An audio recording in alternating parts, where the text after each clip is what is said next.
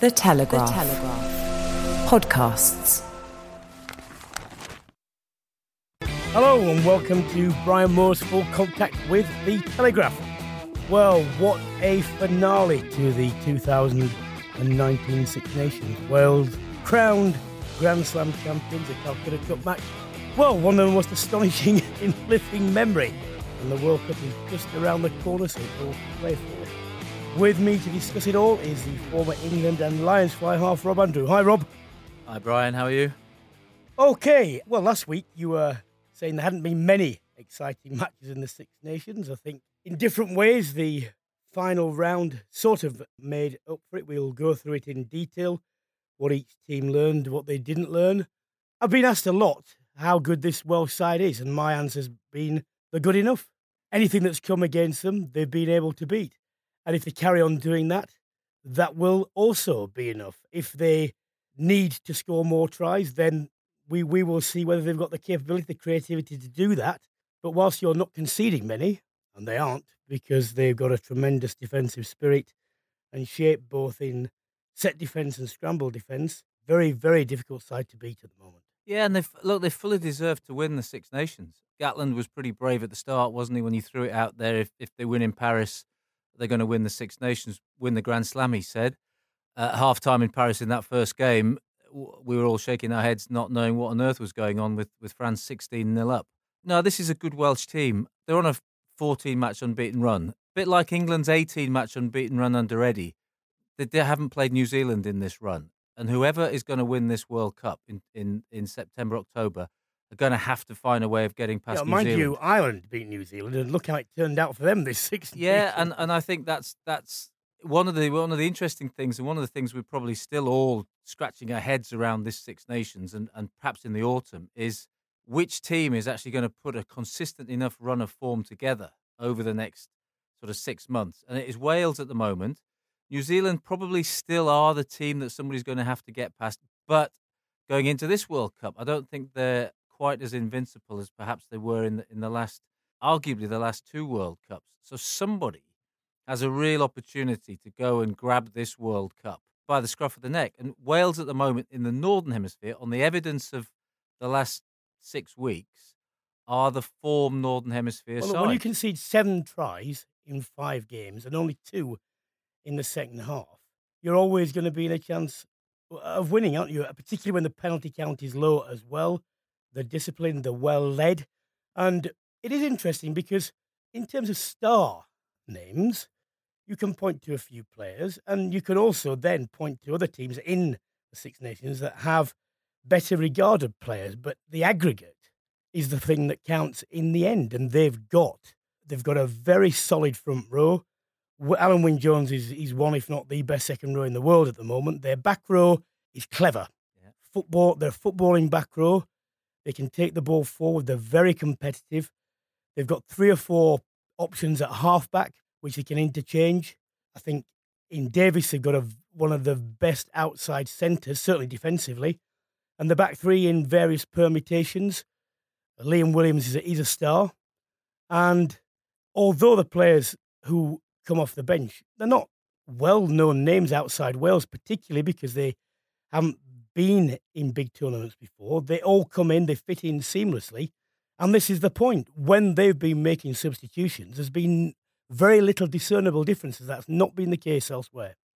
No, and that you know that's the great credit to Gatland and the coaching team, isn't it? And and what Warren is very very good at is getting the best out of a group of players, and that's what rugby is. It's about a group of players coming together, not just the 15, but the 23 or the 30 man squad that goes away and everybody knowing and, and looking comfortable with their role. He's done it with, with, Wales for a long time. He's he's done it with two Lions tours and gone to New Zealand and, and drawn with the, with New Zealand on a Lions tour, and that's his great strength. And obviously, on the back of a defence, and everybody talks about winning World Cups with defence. Shaun Edwards has been there, done it. So they are putting together a group of players that that are going to be difficult to beat technically and tactically, they look as if they're in good shape.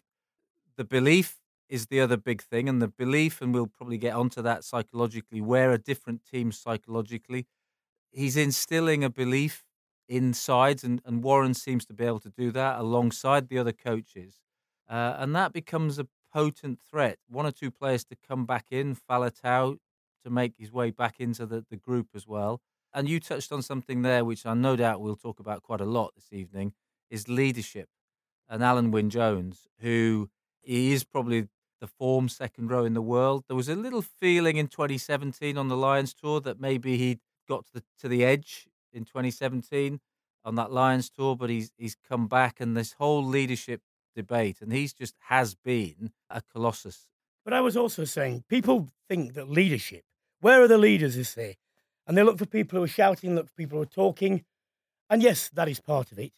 But you can lead by making the right decision, by making the right pass, by not making the pass, you know, that isn't on, by taking the right tactical option. You don't need to be shouting about it.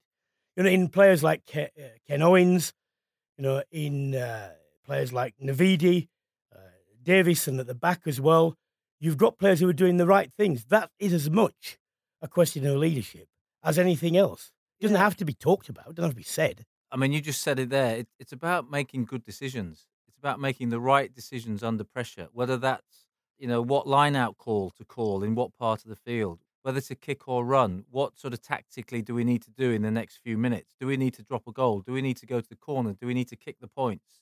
Are we all on the same page? Wales look like they're all on the same page. They're comfortable with what they're trying to do. They're not trying to, you know, they're not trying to set themselves out to score the most tries in the championship. They're not trying to be something. They're just there to try and work out how to win the next game, Yes. which which actually is what it's all about, and find find a way. Even if they're not playing particularly, they didn't play particularly well against Italy, with us, albeit with a bit of a second team.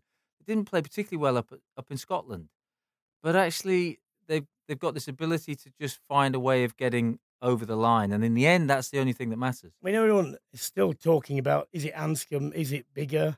To me, it doesn't really matter. That's up to Warren Gatland, depending on who he wants to start, whichever game he wants to play, because you've seen that both of them come in and do what they do, provided they get the order right, provided they play to the strengths of the person who's occupying the thing at the time and the, when they want them to, it doesn't matter. And I think this is becoming a really interesting debate now, and, and probably one that, that England are going to have to try and sort out, and Eddie's going to have to deal with because, you know, how many fly halves do you need in the squad? And if one of them's not going particularly well, as perhaps the England one wasn't on Saturday, and you've got another one on the bench who, who didn't get much game time in this Six Nations in George Ford, and they've played a lot together under Eddie.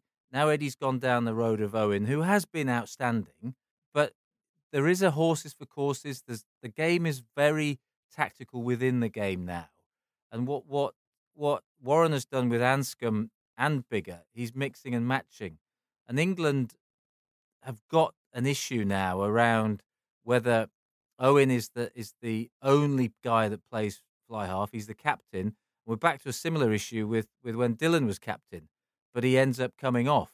So this this whole captaincy leadership fly half position, I think, is a, is a big challenge. I think it's it's hard on Owen to be captain and fly half. Uh, If you look at captaincy historically, the leading sides that have perhaps won World Cups, um, I know Nick Farr Jones and David Kirk captained that's from scrum half in those early World Cups, but but a lot of forwards captain World Cup winning sides. Second rows, hooker John Smit, number eight back row, you know, and it's I think it's it's hard for someone like Owen, who's got so much on his plate, to actually lead the side as well. Well, well, let's stick with Wales. I mean, Shaun Edwards, Robin McBryde, the back room coaching team, they're not often talked about, but they must get huge credit as well, mustn't they? Huge. Yeah, Rob Howley, who Howley, who yep. who often you Who often know, gets a lot of stick, actually. does often get a lot of stick, and the, and there's often been handed the team when Warren's gone off to do uh, do the Lions, and, and and it's not always easy in that particular assistant role to step up.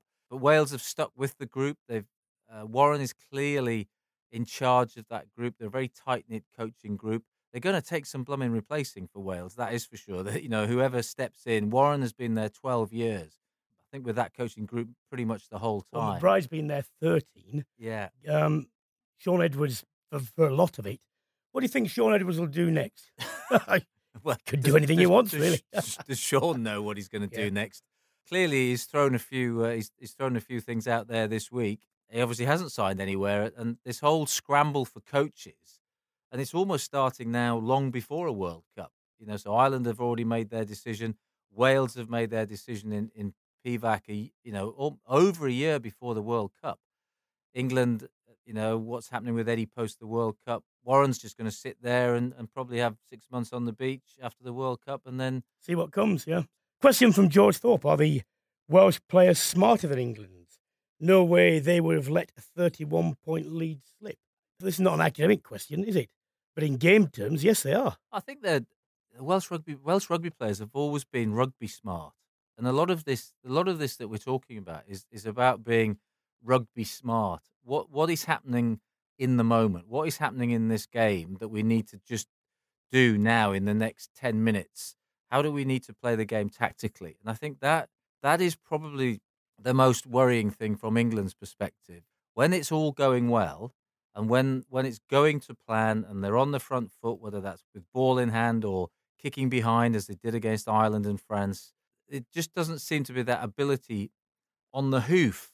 And it's not always easy, this, as as we know, but it on the hoof just to go, whoa, hang on a minute, let's just have ten minutes, either in the corner or keeping the ball a bit closer.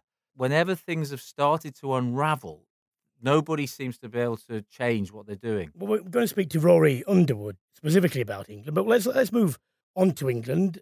Let's not discuss the game itself because we've got Scott Hastings on later uh, as well. But these questions that arise out of that, I mean, the news has come out that Eddie Jones wants them to work with a sports psychologist because he believes there are sequelae as far back as 2015. Now, bearing in mind, only a few of them played in 2015. Now, I don't think this has got anything to do with it, frankly. And I don't think it's a psychological issue at all. I think it's a tactical and a rugby issue. What do you do when you can't play on the front foot? Tell you what, I mean, you're you're in charge of uh, Sussex. It's next to me a bit like the England cricket team. We play this way, full pelt, and sometimes when it doesn't come off, we can't, we don't know what to do. But that's that. We back ourselves, etc., etc., etc. Fine, we've got to keep winning. Two times England have come under real pressure, both in the second halves against Scotland and against Wales, haven't been able to reset. And it's a simple variety to be able to say, look, tell you what, for 10 minutes, let's catch a line out. Let's drive. Let's pick and go. Let's just go around the corner simply. Let's tie the game down. If we're going to kick, kick it really long. Make them drop out. But don't let them, don't give them opportunities. Make them tackle because you get penalties if you're going forward and so on. Just uh, It's not killing the game. It's just setting yourself back when momentum is against you, arresting that. Because if you then indulge in the form of the harem scarum stuff, when you get a turnover and you immediately fling, then nothing changes. And to me, they don't seem to know what to do when they're on the back foot. I know that they, I was speaking to Andy Robinson about this. We're talking about the England training sessions he's been to a few and said, you know, it's a chaos thing where they are playing at high tempo all the time and having to make decisions under pressure all the time at high tempo. Yeah, understand that. Fine. What they really need at the moment is to play on the back foot when they've got slow ball, where it's more difficult to do this.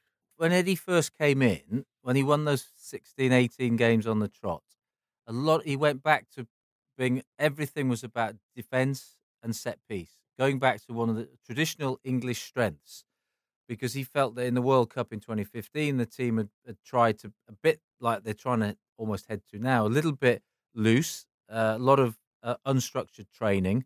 You've got to be careful as a head coach where you take the team mentally as much as anything. But you you set up training, and they clearly set up certain things this season. The kicking game to start with against Ireland and France, but then they couldn't change from the kicking game in Cardiff when it wasn't working, and and it almost now just looks as if they've decided they're not quite sure tactically what their what their go to game is.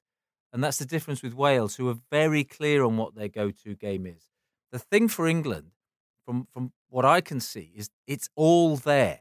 They could actually choose whichever game they want to. But what the head coach has to do and the coaching team have to do is just give them that uh, variety in training to mix it up, not always being helter skelter and unstructured. Just like don't always be set piece orientated and, and kicking the whole time because then you can't break out of that. And and that England, they've got the players to do that. They play it different ways in their clubs, so they can all catch and drive if they need to. They can kick chase. They can move it when it's on. But it's just doing it in the right them, time. I haven't seen them, certainly in this tournament, be able to play on the back foot. Look, it is difficult to play on the back foot. It is difficult to restart when you're getting ball flat and so on. But you're going to have periods against good teams where that happens. It's simple. And you've got to find a way.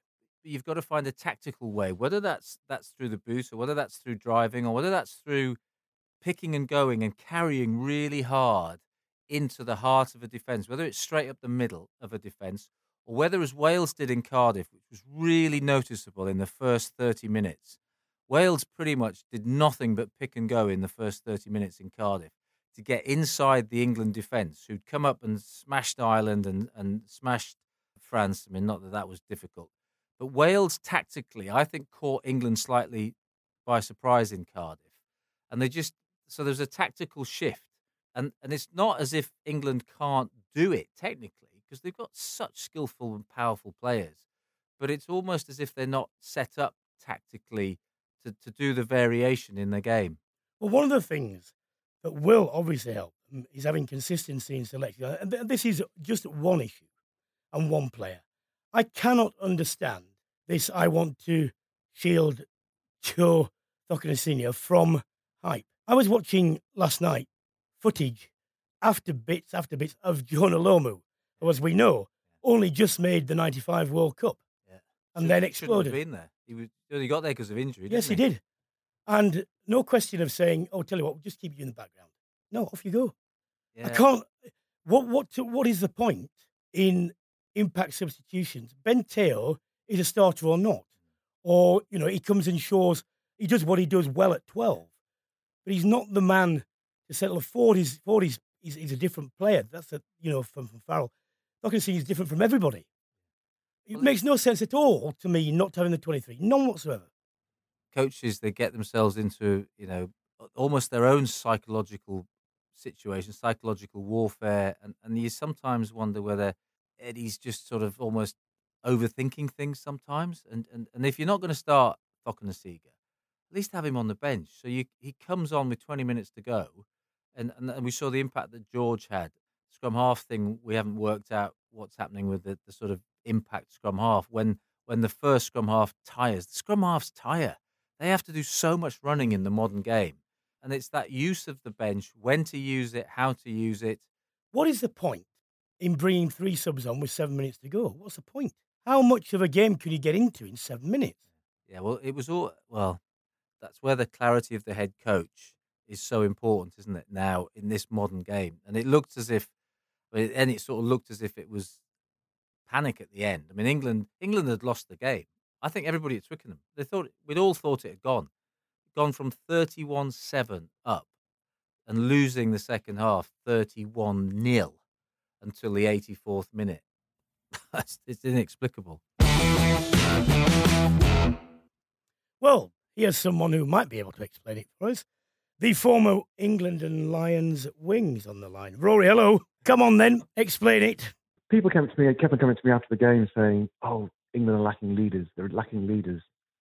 And you could see, you know, the current team with their leaders, good or bad, in different purpose interpretations, trying to get the lads to stop doing all the mistakes they're doing. Because the number of mistakes and penalties and all the different things which just a team like Scotland in that particular um, mood they were in, were going to lap up and take advantage of. And in some ways, you know, just listening to Rob was talking there about, you know, why the seven minutes to go, and you could argue that ideal time was to actually bring the change in at that particular point after a couple of tries, try and a slow the game down, get a couple of new people in, and just get people to rethink and plate the script because people just went off off piece, did their own thing, individual things, and uh, it just compounded it. And it just felt like that 15 minutes went like in like one minute. It was just sucking towards a black hole. It was horrendous. I don't know if you heard us talking about um, Joe yeah, Yeah. yeah. What, what's your view on his omission? I sort of got why he wasn't in the 15, but I completely agree with you as to why he wasn't in the 20 in the 23. completely. I think Jack Nowell's had a good season. I think uh, Jonny May's obviously been outstanding. Joe had a cracking game, albeit uh, against Italy. But yeah, I'm not. I'm not a big fan of the. We want to save them to play 100 games. You know, they can do that throughout the season as opposed to just one particular They, game. oh, they So, might get injured next week. Who knows what they're going to play on Yeah. games? I don't. I just don't- don't, I don't- understand that yeah. at all. I mean, we talked about it earlier, Rory, in terms of Eddie sort of sometimes just trying to overthink things and Yeah, almost be yeah, too you say that, clever yeah. for the sake of it, and just we still we're still not. It's getting closer, I think, in terms of the starting fifteen, maybe, but we're still not hundred percent clear on. You know who's going to come off the bench and how tactically might we change things up a little bit. The, the whole sort of shift of George on and Owen oh to 12, which I, I still think is a very powerful combination towards the end of a test match if if things need to sort of change either either with the two playmakers or or two kickers depending you can have them both there and play completely different types of game depending on what is actually required. I think Brian, you said it before. You know, it's a simple game, but crikey, you know, us people we like to complicate things. I agree with you, Rob. I think, yeah, not far to. Know, I think what what we've seen in the last year is that there is a lot more clarity around sort of the the 30 players that will go, and there's a handful of players that got to be decided. But you see some real depth in positions. And at the end of the day, we're talking about should uh, Joe be in, in the team or on the bench. But that's three quality wingers, and we've got a handful of people who, you know, unfit and can't. So Anthony Watson comes to mind, who you know haven't been even talked about. So, you know, we've got depth in in a lot of positions. I think what we're all scratching our head around is with this Six Nations now, because there's no real games. There's warm games, which are really, you know, not ideal. It's just getting yourself back into match match fitness again for the World Cup. To really find out what the patterns are and what the, as you say, you know, the impact of the strategy of bringing people off the bench. These are the sort of games that is the ideal time to try that out. Because now we've got four, three, four games, whatever it is, before we, we go and play in the World Cup, which really should be sorted out by then. Rory, it is very difficult to reverse momentum when things are going, you know, badly wrong. But good good sides find a, a way to do that. What what would your approach have been? Say you come out second half, they score early, so you've still got a comfortable lead, but hasn't gone well because you conceded either side of half time, and you can tell that something's not quite right. In in those circumstances, what do you think you do? For me, there's two things. A, get Rob with his kicking hat on as opposed to his running hat on, and, and, and you play the kicking game and play for position. And you also remember the time we, we used to call that keep ball call, we used to call, where when things weren't going quite right, he said, right, let's just keep it simple, keep it tight, don't do anything that gives them the ball easily and freely, and just keep, you know, slow the game down from that perspective and stop them running around uh, causing havoc. They felt as if they could carry on doing the same game plan, but um, sort of an extra factor on top of it. So trying a few things that were uh, sort of a bit more risky, of trying some of the things that, and you know, it's like when, when teams are coming like that at you, sometimes that's not the time you need to do that. You need to just recoup, consolidate, settle down, try and go through a five minute spell, go through a five minute spell where they don't start causing you problems, and then they've got to try and change the momentum. Then you slow things down, and that's what it called out for. But still doing that, I mean, the Finn Russell's interception on the halfway line. Is that the move you should be doing, the halfway line? And of course, the way they ran the move, as soon as it was intercepted, there's no full back there because everybody's flat. People, people complain about kicking. I don't. I'm not too. You know, some kicks are too long. That's fine. The kick it goes long. They're not going to run from their 22. They're going to kick it out, so we can reset. But I think some of the choices and the, the moves that are being done, you've got to sort of think it should have been a tighten the batches, um, the batten down, uh, hatches down with the battens, and try and just stop them having that run around mad and, and causing us problems. Rory, we've got to leave it there, but great to speak to you. Thanks very much, mate. Cheers, guys. I imagine that some people, when they hear that, and I agree with it, and not necessarily the terminology, when people say, slow it down, oh, that's tedious, it's old, it's a, we're not talking about not going for chances if they present themselves. You know, if you happen to be driving the ball, a gap opens up, and you can do, you know, then you've got to finish it. That's the point. What we're talking about is making sides do what they don't want to do when they're in the mood that Scotland were in, you know, wanted fast turnover ball, wanted it loose. That, that's Make them graft for 10 minutes, make them do things where they are highly unlikely to be able to create chances. Because A, you've got the ball, and B, they're going to tackle. That's exactly the point, isn't it? You just said it there. Make them do things that they don't want to do. What England did was they, and look, this we haven't really spoken about Scotland. Scotland deserve an awful lot of credit for the way that they played in the second half, and and they, when given those opportunities, as we have seen for the last two years under Gregor, and when Finn Russell is on fire. How good is Finn Russell as well? Well, when he's on fire, you know he he's he's he's unbelievable. Um, but what what you don't do as an opposition is allow him to get on fire. You actually you you want to squeeze him. You don't want to give him broken field play. You don't want to give him poor kicks. You don't want to turn the ball over in contact. You don't want to be playing fast and loose when people are not in, in the right positions or, or it's just not on to do it. You actually want to be getting Billy Vunipola running straight over the top of it. or you want to allow you coming back on an, an angle to it. Absolutely. So, but you're making what what we did. We sort of kept playing in the way that Scotland wanted us to play, which in some ways was a little bit how we played in Cardiff in the second half as well. We sort of kept playing in a different way, and this is the sort of this which England are we? Because in Cardiff we kept going down a kick only route, which we'd done really well against. When it probably needed us in the second half in Cardiff to say, right, we're 10 3 up at half time. We're in Cardiff. We've doused the fire. We've got to keep the ball in hand a bit more. Let's have a real go at this Welsh team. But we just kept kicking it to them. Against Scotland, we did kick it a bit in the second half, but we were loose with the ball. And that's what the one thing you can't do against the Scotland team is be loose with the ball. Poor kicks, turnovers, bad passes, and the whole game just broke up. And then defensively, we're at sixes and sevens. And before you know it, and fair play to Scotland, their finishing was Was was unbelievable from Yep. 50 yards most Yep. of the tries. Why don't we get a Scottish perspective? I'm sure he'll have something to say. He always does. He was there at Twickenham. It's Scott Hastings, former Scotland and Lions centre. Hello, Scott. Thanks, Brian. Two Scotlands. Tale of two Scotlands. Unbelievable, wasn't it? A game of two, the old uh, Oh. game of two halves. What um, look? What do they need to do to ensure that the second half Scotland appears more often? Uh, no, what was the catalyst for Scotland's second half performance? Without any doubt, it was the attitude of the players. They increased their intensity in the second half, and they gained a little bit of parity first of all over an England team that had been absolutely dominant and uh, uh, uh, crucified Scotland.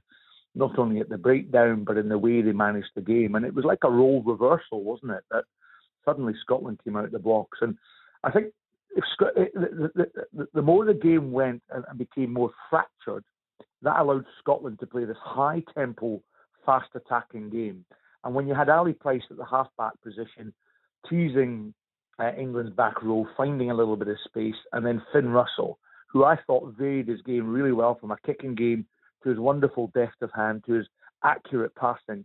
He actually opened up the English defence well, and uh, what a remarkable turnaround. But if there's one thing that Scotland failed to do, it was actually to win the match. You know, there is that point, minutes- yes. seven seven points ahead, four minutes to go. You've got to win a game of rugby then. So, but I think both teams will learn a lot out of this, Brian. You know, England um, from the fact that they, they've stuttered on a number of occasions when in a commanding lead, um, and Scotland know that um, any any performance which is drops off the intensity of international rugby, they will not win rugby matches.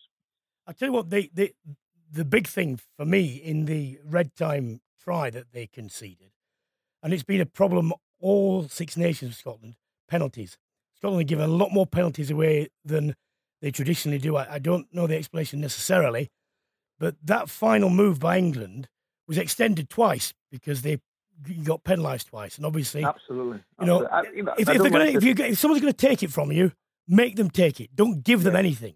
If they're Yeah, good enough yeah. to run, you know, the whole length of the field, whatever, then fine. You, you've got to put your hands up, but don't give them the extra bits.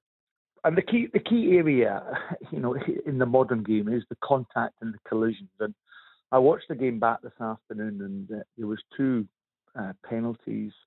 Uh, the first one, um, which was on that halfway line where England kicked to the corner, it was Fraser Brown, the replacement hooker. He was told to let go of the ball by the referee. He was in a good position to start with, but he then, you know, forced the penalty decision and he actually uh, was penalised right under England's posts. And you know, had Scotland maybe conceded that try uh, out wide with when Jack Nowell went for the corner, then potentially Ford would have had a much more difficult um, kick at goal. But you're never going to do that in the heat of an international. You're never going to give up a try. You're going to defend your line with every bit of accuracy. And you know, I know Rob Andrews alongside you.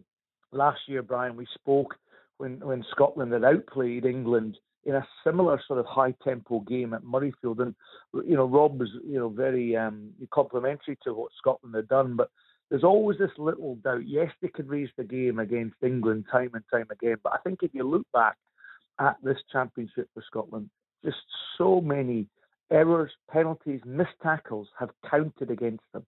One of the things that I've found interesting uh, watching this whole tournament, and it's probably it plays a little bit to Scotland, is on on their on their moment and on, on any point in of a game, all of these sides now have got some really good players, you know, and, and actually it's almost a question of can you maintain a level of intensity for a long the longest period of time, and and England were very intense in the first half, and Scotland didn't bring that intensity, and then it swung completely in the second half, and and once Scotland were able to play and they brought more intensity, they've they've all got good players. So I, I can't quite in my own head work out what it is that England and Scotland need to bring. Because the one thing that Wales have brought to this championship, and the one thing that Ireland brought last year, was a consistent level of intensity, yeah. which Ireland have dropped off. There's no question. You know, yeah. there, there's something just gone a, a bit awry there. And that's if Scotland could find that for longer periods and stay in games, they've got so many good, aggressive, skillful runners. It, it, they're they're a hard side. Yeah, absolutely. And on their day, as you said, they can beat any team in the world. I think, and I genuinely think that, and that's why it opens up the Rugby World Cup. The Six Nations is always a talking point of the game, isn't it? Um, for me, the key in terms of uh, England, Wales, and Scotland and Ireland, you know, uh, uh, uh very much from the home nation point of view, is that if they get the collisions right, that's really important. Now, if I can give you an example, Scotland, when they played against Wales, came up against a very dogged defence, and England were exactly the same. And what happened was that the Vunipolas, the, the big carriers like, uh, like Curry, they started hitting the same angles. But it's when you vary the angle of attack and get on the outside or the inside shoulder, you begin to splinter a defence. And Ireland did that very well last year. Now, remember, when Ireland opened up the championship last year, they played 41 phases of play um, to secure Johnny Sexton's sort of drop goal. And, and, and, that kind of set the precedent there. But they weren't going anywhere because, A, it was slow ball, but B, it was chucking it down the rain. They were hitting just man, you know, man on ball. It was pick, pick and drive, pick and drive. But the modern game is about changing angles. And as the game become fractured on Saturday in that second half, the players were able to exploit those um, defensive frailties in the English defence. What Wales are so good at is they cut down that opportunity um, by flying in, the outside channels. But you know, with Navidi playing so well for Wales, with Alun Wyn Jones and their front five carrying the ball so well, you know, Wales were probably you know, the, the, the most consistent team at the collision uh, and in their defensive chores. So, you know, as as we move through this sort of uh, friendly uh, period of rugby, when they move into the warm up internationals pre Rugby World Cup, it's about teams sharpening their game plans, learning from their experience in Six Nations. And hey, I reckon it's one of the most open World Cups as we go into September, October later this year. Scott, uh, very quickly, final question. Uh, overall, going into the World Cup, are you more or less positive than when the Six Nations started? From a Scotland perspective, I'll say a little bit more. Um, the beauty for Scotland is uh, they've got they've got a pool that um, they open up in a match against Ireland, and for me that's that's absolutely key that Scotland win that game because if Scotland go through the remaining games against uh, Romania, Uruguay, and uh, Russia, um, Samoa, um, and there's one other country, and there's a certain Japan. Japan, Japan.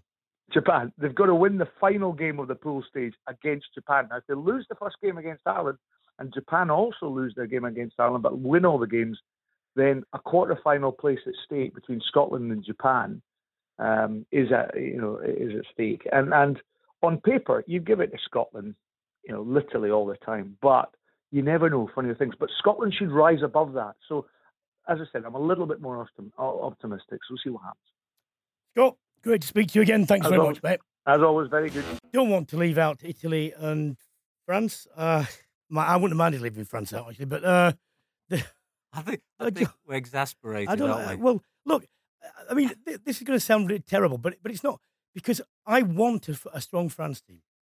The game needs a strong the game France. needs a strong France team. They've got good young players. God knows, I, I, I just do not know what they work on in training. I have no idea. Not very much I, I, by the by the look of it. It it is it's a worry for the world game really, and it, it and it's they, they've just got to. I mean, they're classic. They'll probably go to the World Cup. The coach will still be there because they won't sack him. The players will, will remove, will sort of move him aside during the World Cup. Um, yeah, probably play quite well again. quite well, which is what normally happens in French World. What you can't do. I mean, they're saying, look, um, we've got lots of young, good young players. It's in France next time. You know, uh, that's our time. You don't know that. No, and and they've they're sort of chucking all the cards up in the air, aren't they, and seeing yeah. which ones land. And Brunel selection has been all over the place. They changed coach during a World Cup cycle, which they they never do. Guy Novès went halfway through the cycle and it hasn't made any difference. In some ways, it's probably made it worse. But it's just, I mean, it is a, it, we're exasperated and flummoxed by it, to be honest, and it's not good for the world game. I mean, France are one of the superpowers of, of world rugby and should be. Um, and actually, we're now talking and have done all through this tournament, apart from that first half against Wales in, in, in Paris, where we're almost not even bothering talking about Italy and France. It's almost like the after show. You know, Italy, France, they played each other. And then we said it last week before the game. Does anybody actually care? Does anybody care what?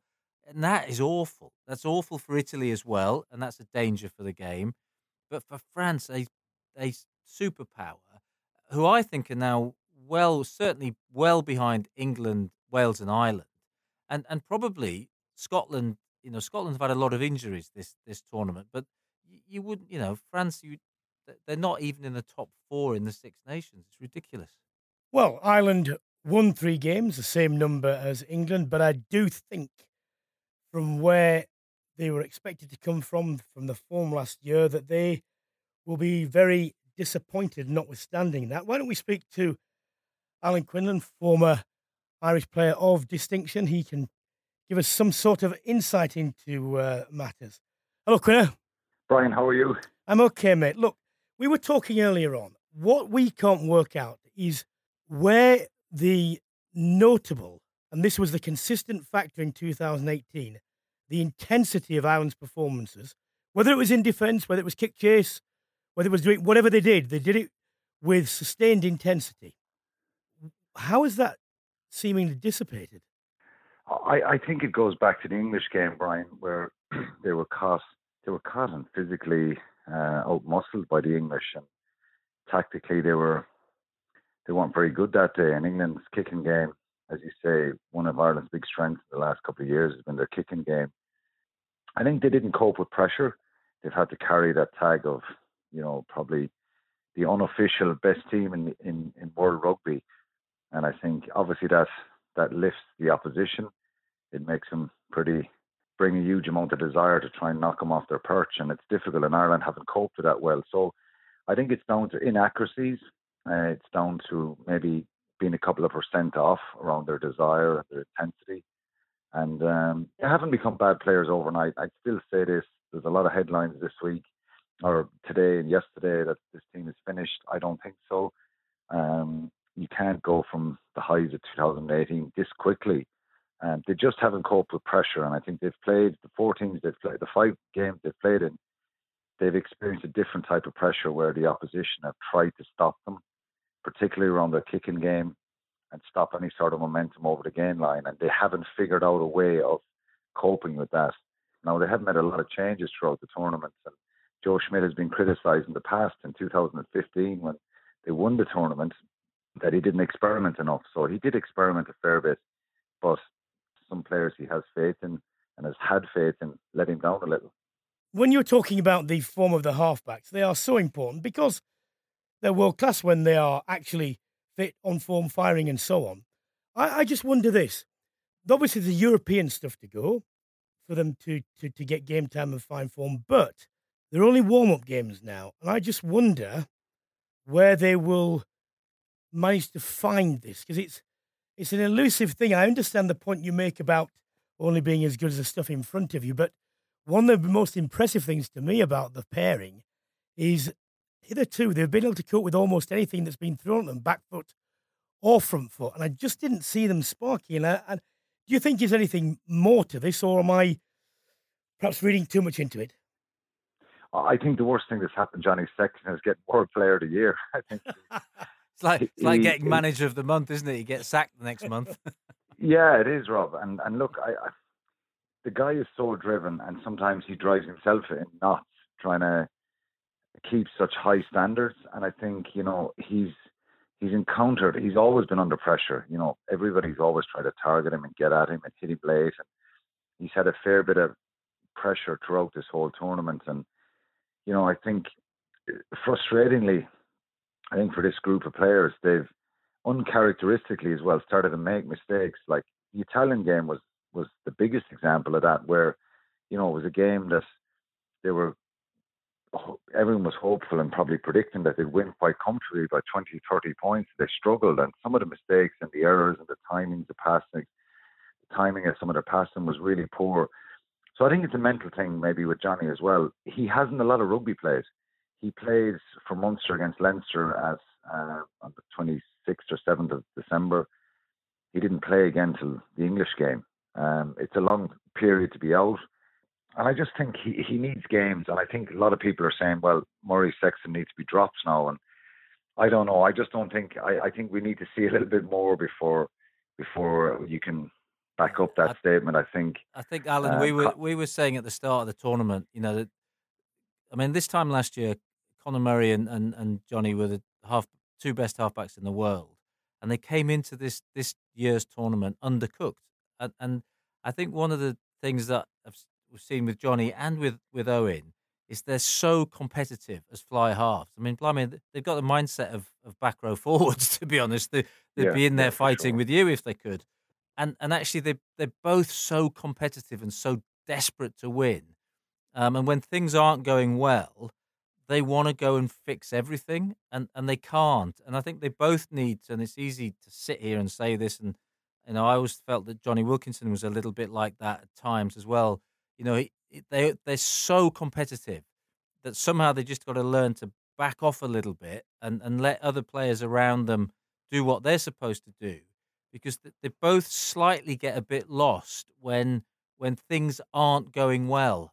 Um, and both at times this season, England and Ireland have both got themselves in poor situations, and and th- those two have, are sort of trying to be one man bands fixing it, and it's it's not possible. I I, th- I think you know I agree with you. I think Ireland will regroup, and I think Wales, England, and Ireland out of this competition.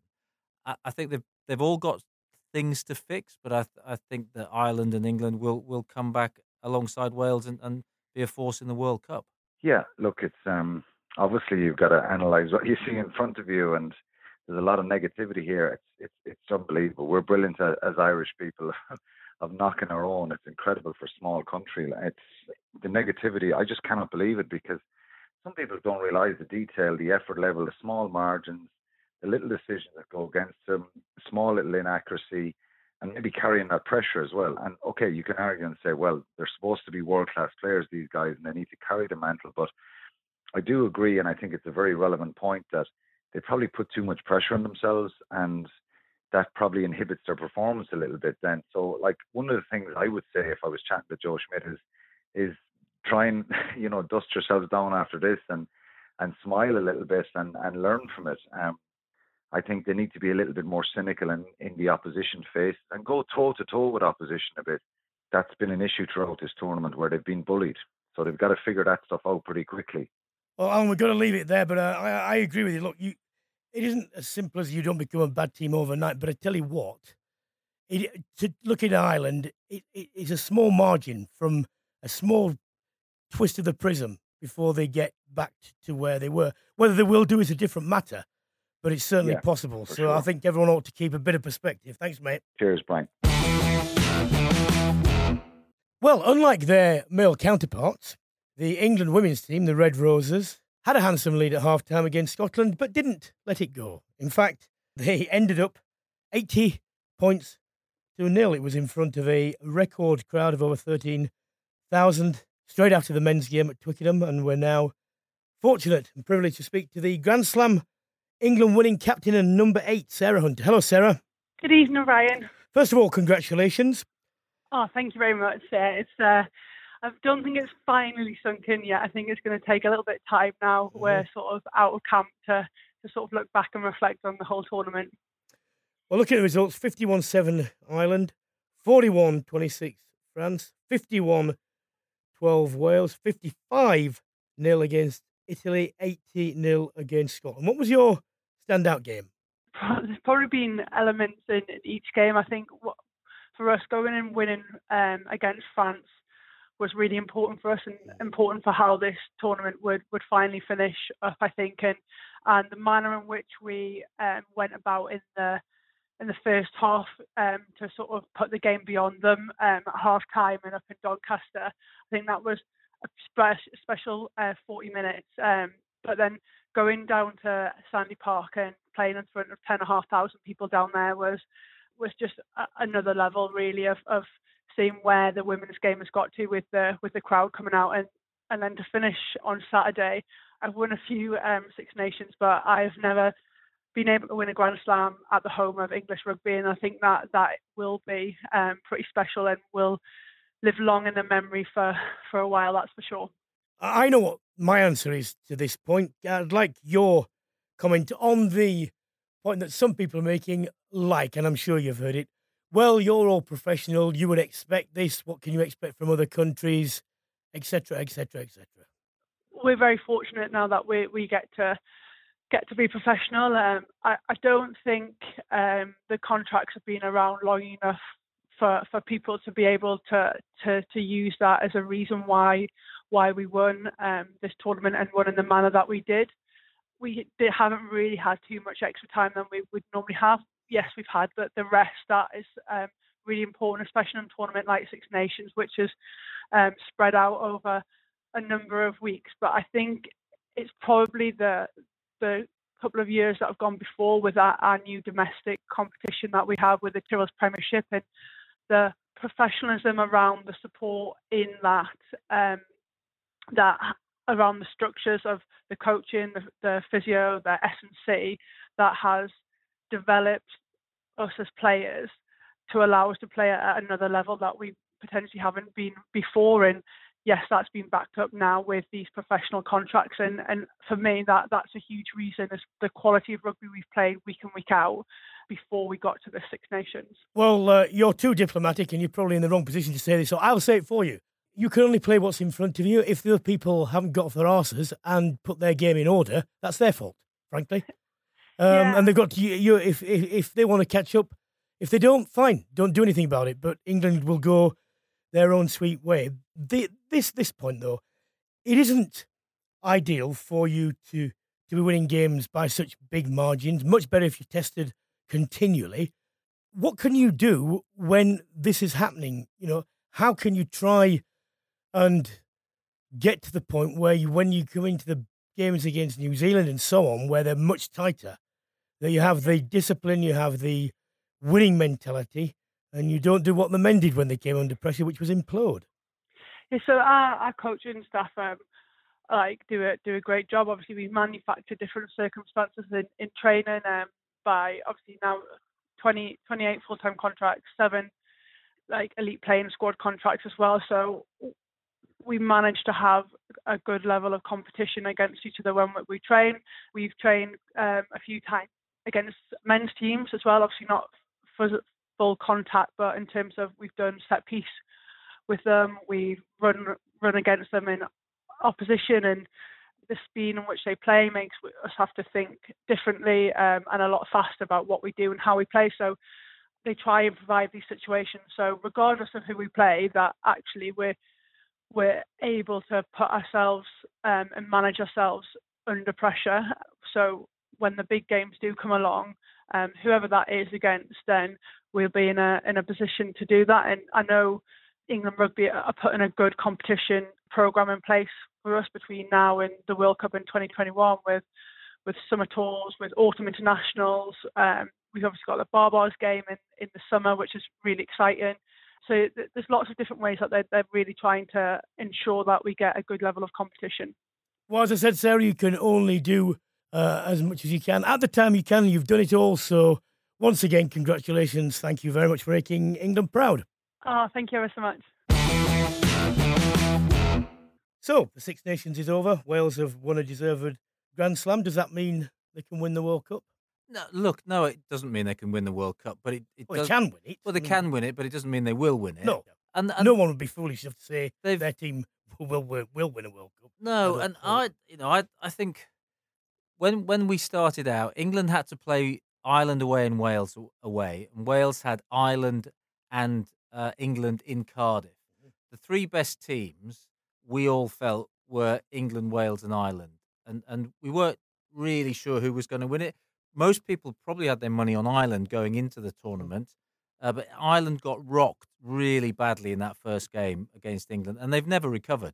Wales, on the back of a poor performance in Paris but a win, meant that they had the two big ones at home, and and they they effectively won it against England in that second half, um, and that's great credit to Wales. They deserved to win it uh, in the second half. By the time they got to Ireland, we all thought I think the momentum was almost inexorable, wasn't it? I think it was. I think we all maybe felt that we were, as Englishmen, we were probably wishful thinking that Ireland might turn up and produce a bit of a performance, but they never really got out of the blocks. And Wales peaked well, they timed it well, uh, and fully deserve it. And they're, you know, they're on an unbeaten run. So I, I think Ireland have probably gone backwards. Wales have gone forwards. I think England have probably stood still in a way. I think they've had some outstanding stuff, and then there's this other stuff that we're all sat there going, "Oh no, there's like we can undo this in 20 minutes. We can do some amazing stuff, but there's this bit, and that's the bit that that Wales Wales are the most consistent at the moment. And actually, in the end, winning World Cups is about consistency of performance, week in, week out, good defense, players being comfortable in their roles. So when the pressure comes on, your default is is not one where you you get lost. Your default is that you're very comfortable with when the pressure's on. My my final comment, I, I agree with that in respect of the uh, two Celtic nations you've talked. My final comment, I reiterate the point. It is a bit like the England cricket team. Well, this is where we play. When we do it, we're great. But when you go to the World Cup, test matches, not T20s or one dayers, you've got to adapt. Simple as that. All we've got time for tonight. Thank you for listening. Thank you very much to my co-host Rob Andrew and to my producer, as always, Abby Patterson. Please subscribe to the podcast if you haven't done already. Leave a review, then we can tell other people about it. But for now, goodbye. Spring, is that you? Warmer temps mean new Allbirds styles. Meet the Superlight Collection, the lightest ever shoes from Allbirds, now in fresh colors. These must have travel shoes have a lighter than air feel and barely their fit that made them the most packable shoes ever. That means more comfort and less baggage. Try the Superlight Tree Runner with a cushy foam midsole and breathable eucalyptus fiber upper. Plus, they're comfy right out of the box. So, what can you do in a Superlight shoe? What can't you do is the better question. And because they're super packable, the real question is, where are you taking them? Experience how Allbirds redefines comfort. Visit allbirds.com and use code SUPER24 for a free pair of socks with a purchase of $48 or more. That's A L L B I R D S dot com code SUPER24.